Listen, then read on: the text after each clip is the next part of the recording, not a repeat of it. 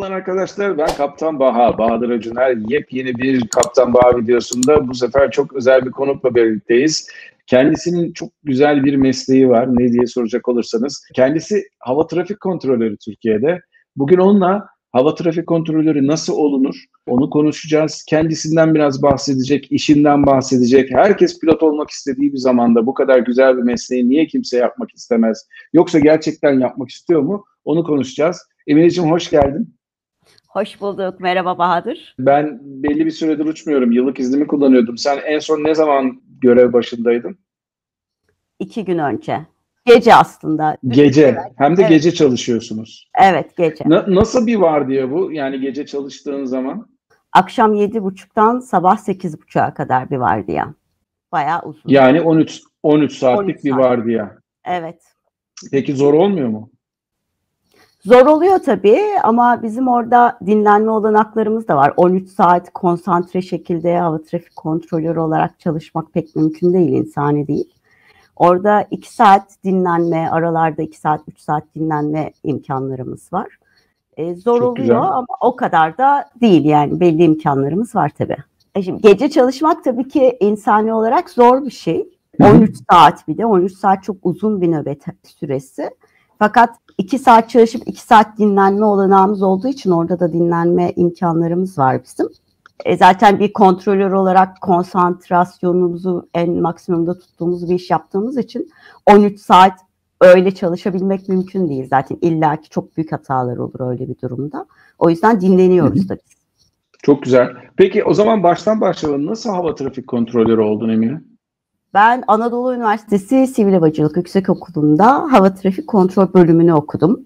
Ondan sonra DHM'de, Devlet Hava Meydanları İşletmesi'nde işe başladım 1996'da. Ondan beri evet. Devlet Hava Meydanları İşletmesi'nde hava trafik kontrolörü olarak çalışıyorum. Zaten bir tek okul var Türkiye'de üniversite olarak. Şimdi galiba Nişantaşı Üniversitesi de açmış bir hava trafik bölümü. Nasıl hava trafik kontrolörü olunura cevabım şöyle bir şey olabilir. Türkiye'de olabilir derken bu şekilde. Hava trafik kontrolörleri Türkiye'de sadece devlet hava meydanları işletmesine bağlı olarak çalışıyorlar. Bunun eğitimini almak için Anadolu Üniversitesi ile Ocak Yüksekokulu'nda hava trafik kontrol bölümü var. Orayı bitirerek kontrolör olunabiliyor. Ya da 4 yıllık fakülte mezunu ve İngilizce yeterliliği olan belli sınavlardan geçen e, kişileri bizim kurumumuz e, sınav yaparak seçerek alıyor ve onları yaklaşık bir sene ya da bir buçuk senelik eğitimlerle e, hava trafik kontrolörü eğitimi veriyor. Daha sonra üniteye geldiklerinde deneyimli kontrolörler, eğitmenler eşliğinde e, on-job training yaptırıyoruz ve daha sonra hava trafik kontrolörü olarak çalışmaya başlıyorlar. Peki o zaman mesela ben diyelim ki hani 20 yaşındayım ve üniversiteyi bitirdim. Atıyorum İktisat Fakültesi, Ege Üniversitesi tamamıyla hiç alakasız hava trafikle alakasız bir şey ama bu videoyu izledim. Kendime de biraz pay çıkarayım. Ondan sonra da e, hava trafik kontrolörü olmak istedim. Senin e, yaptığın meslek çok ilgimi çekti. Bu mümkün mü yani? Böyle illa bir üniversiteye gidip de bu işin eğitimini almadan da demek ki yapabiliyorlar öyle mi? Tabii ki yapabiliyorlar. Üniversite 4 yıl fakülte mezunu olma şartı var. E, YDS, KPSS gibi e, sınavlardan belli bir yeterlilik almaları gerekiyor. Belli dönemlerde Devlet Hava Meydanları İşletmesi alım için ilan, ilana çıkıyor. E, belli bir de yaş sınırı var onu unutmayayım. 27 yaşına kadar. Hı hı, yaş sınırı var. 27 yaşını geçmişleri almıyor. E, yani ben başvuramıyorum şu an. Üzgünüm. Olamıyorsun. Hay Allah. Ne yapalım? Kısmetliymiş. Evet hayallerim çok büyük şey oldu. Yıkıldı yani şu an. Peki şeyi soracağım Emine. Yani biz diyelim ki pilot eğitimi aldık. Yani mesela atıyorum ben 4 yıllık üniversiteden pilot bölümünü bitirdim. Ve ben e, bir şey oldu. Ben her zaman insanlara söylüyorum. Yani ya işte diyorum böyle pandemi gibi bir olasılık çıkabiliyor daha önceden örneklerini verdim 11 Eylül gibi şeyler çıkabiliyor. Veya diyelim ki benim sağlık sertifikamda herhangi bir sıkıntı çıktı ve o nedenle uçuşu bırakmak zorunda kaldım. Çünkü bizim mesleğimizde bunu biliyorsun. Senin de birçok pilot arkadaşım var. Bunları yaşamak mümkün. Bunları yaşadıktan sonra benim yaşım da tutuyorsa eğer ben istiyorsam hava trafik kontrolörlüğüne başvurabiliyor muyum? Biraz önce saydığım özellikleri karşılıyorsan eğer, eğer sağlık sorun varsa biz de her sene, iki senede bir belli sağlık kontrolörlerin kontrollerinden geçiyoruz. Dolayısıyla ciddi bir sağlık problemi varsa bu mesleği yapamayacak, e, giremezsin tabii ki. Tabii sağlık önemli. Sağlık raporu almak zorunda herkes ve ilerleyen süreçte de devamlı biz hala alıyoruz sizin gibi. Hala her sene sınava giriyoruz. Her sene eğitimler alıyoruz. E, havacılıkta biliyorsun aslında neredeyse bütün bölümler bu şekilde. Kontrolörler ve pilotlar bu konuda daha fazla sınava ve çeke tabi tutuluyorlar. Dolayısıyla da pilotluğu yapamadığın noktada hangi noktada yapamadığınla ilgili bir şekilde girebilirsin belki. O tamamen kişiye bağlı bir şey. Çok ufacık bir kolesterol problemiyle pilotluk yapamıyorsan belki hani kontrolörlük için sınavlara başvurup belki kazanabilirsin ama öyle bir imkan da çok kolay değil yani. Yani bir, pilotluğa bir alternatif olarak bazı durumlarda olabilir diyorsun yani. Yani alternatif olarak diyebilir miyiz ondan çok emin değilim açıkçası. Bir yaş sınırı Anladım. var özellikle. 27 yaş sınırı var. Zaten hani pilot olana kadar hani bir 25'i buluyor insan ya da 20 en az 23-24'ü buluyor. E, orada Hı-hı. vakit kaybediyor. KPSS'ye ve YDS'ye girmesi gerekiyor. E, sağlık problemi çok önemli değil diyoruz. Hadi sağlıktan geçiyor diyelim. Ama e, yine de çok kolay bir şey gibi görünmüyor benim gözüme açıkçası. E, bir de benim sizin işinizin sevdiğim taraflarından bir tanesi her akşam veya en azından mesainin bitiminden sonra senin anlattığın gece mesaisinden sonra gündüzleyin e, sabah olurken eve gidip kendi yatağında uyuma, otel odalarında e, git kalmama, evden uzak kalmama türünden avantajları da var tabii ki. Tabii ki Başka var. avantajları neler senin senin gözünde? Hem avantajı var hem dezavantajı var. Hafta sonu Hı-hı. dışarı çıkmak zorunda değilim ben mesela. Hani çünkü vardiyalı çalıştığım için, nöbetli çalıştığım için e, hafta sonu hafta içi de benim çok fazla boşum olabiliyor. Dolayısıyla işlerimi o zaman rahatlıkla yapabiliyorum kurum işlerimi ya da alışveriş işlerimi çok kalabalığa girmek zorunda kal- kalmayabiliyorum. Ama sosyal olarak da normal yaşayan arkadaşlarımızla program yapmakta çok zorlanıyorum tabii ki. Hani o bizim pilotlar için de geçerli. yani öyle bir şey olmuyor. Çok kolay kolay olmuyor. Yani güzel bir meslek. Ben mesleğimi severek yapıyorum biliyorsun zaten. Biliyorum. Çok severek yaptığım bir işi yapıyorum. E, insana çok büyük kazanımları olan bir meslek bence. Çok yönlü düşünebilmeyi sağlayabilen. Tabii kişisel özellikleriniz de buna yatkınsa yani herkes kontrolör olabilir diyemem. Çünkü KPSS, YDS'yi 4 yıllık fakülteyi bitirmiş olabilirsiniz ama düzgün bir konuşmanız yoktur. Ve bu çok önemli bir şeydir. Çünkü biz işimizi konuşarak yapıyoruz. Dolayısıyla da iyi bir şekilde konuşabiliyor olmanız lazım ya da çok iyi bir üniversiteden mezun olup olmuşsunuzdur. Gerçekten çok zekisinizdir. Fakat bu iş anlık karar vermeyi ve anında uygulamayı gerektiren bir şey. Çok hızlı karar verip çok hızlı uygulamanız gerekiyor. O hıza erişebilir kabiliyette de olmanız gerekiyor. Herkes çok Muhakkak. iyi kon- kontrolör olabilir diyemem açıkçası.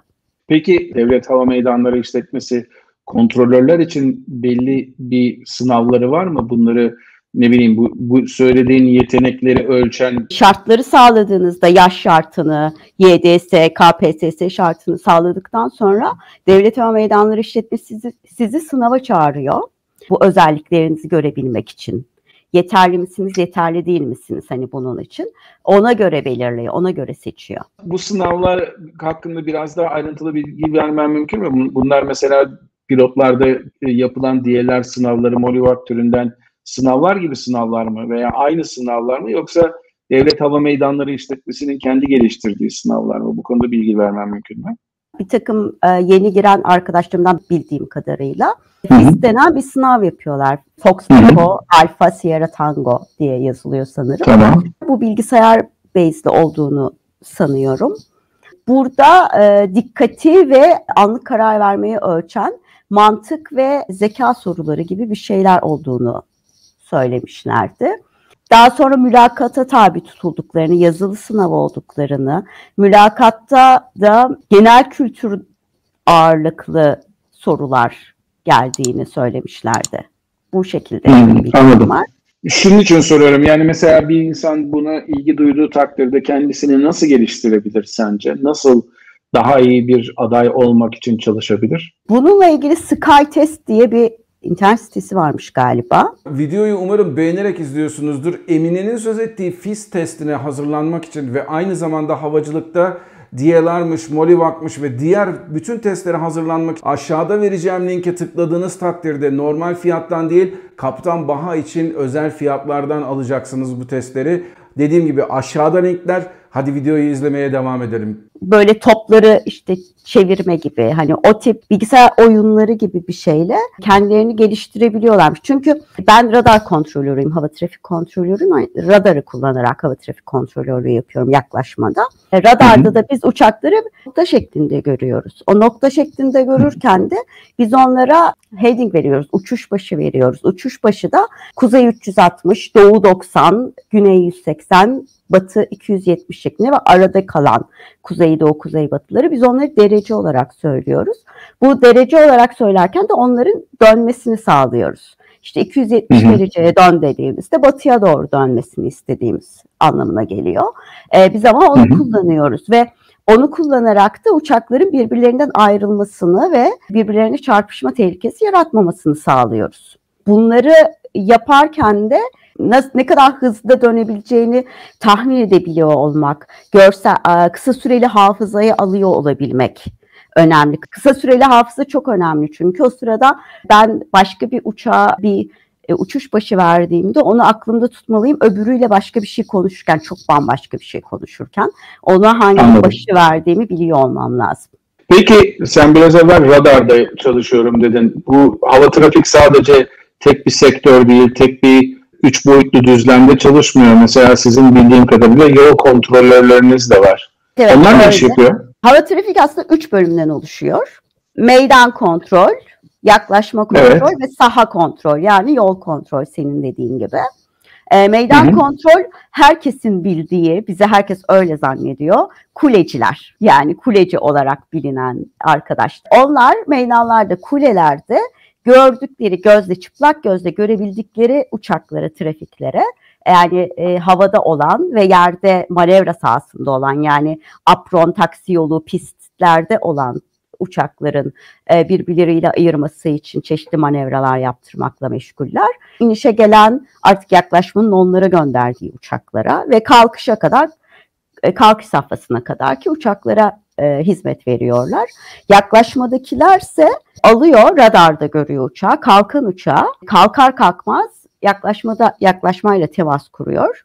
Yani bizim frekansımıza geliyor ve biz orada inişe gelen uçaklarla, kalkan diğer trafiklerle ve transit geçen bütün uçaklarla onun ayırmasını sağlayarak onun tırmanmasını sağlıyoruz. Gelen uçakları da aynı şekilde alçaltarak belli bir düzen ve emniyet içinde alçalıp yaklaşmaya e, sonuçta serbest kılma noktasına kadar getiriyoruz. Bunlar birbirleriyle bayağı çetrefilli olabiliyorlar. Yani çok fazla problem olabiliyorlar. O problemleri çözüyoruz devamlı. Saha kontrolde daha üst seviyelerde yani 24 bin fitin üstündeki ya da bazı bölgelerde 20 bin fitin üstündeki transit geçen uçakları yani düz uçuşta olan, cruise seviyede olan uçakları kontrol ediyor. Yani Türkiye'ye inmeyen uçakları, Türkiye'nin üzerinden uçuş yapan uçakları kontrol ediyorlar. Ha, aynen öyle. Bütün bu üç sektörde birbirleriyle devamlı irtibat ve haberleşme halinde. E çünkü birinden kalkan uçak öbürüne gidiyor. Benim yaklaşmadan tırmandırdığım uçağı sahaya gönderiyorum. Sahadan alçalışta gelen trafiği ben alçaltıyorum. Yaklaşmasını veriyorum, kuleye gönderiyorum. E, devamlı biz birbirimizle iletişim halindeyiz. Peki bu iletişim nasıl oluyor? Yani bir telefonu açıp abi ben sana bir tane Türk Hava Yolları uçağı yolluyorum mu diyorsun yoksa elektronik olarak mı gerçekleşiyor bunlar? Otomatik olarak bilgi kuleye gidiyor.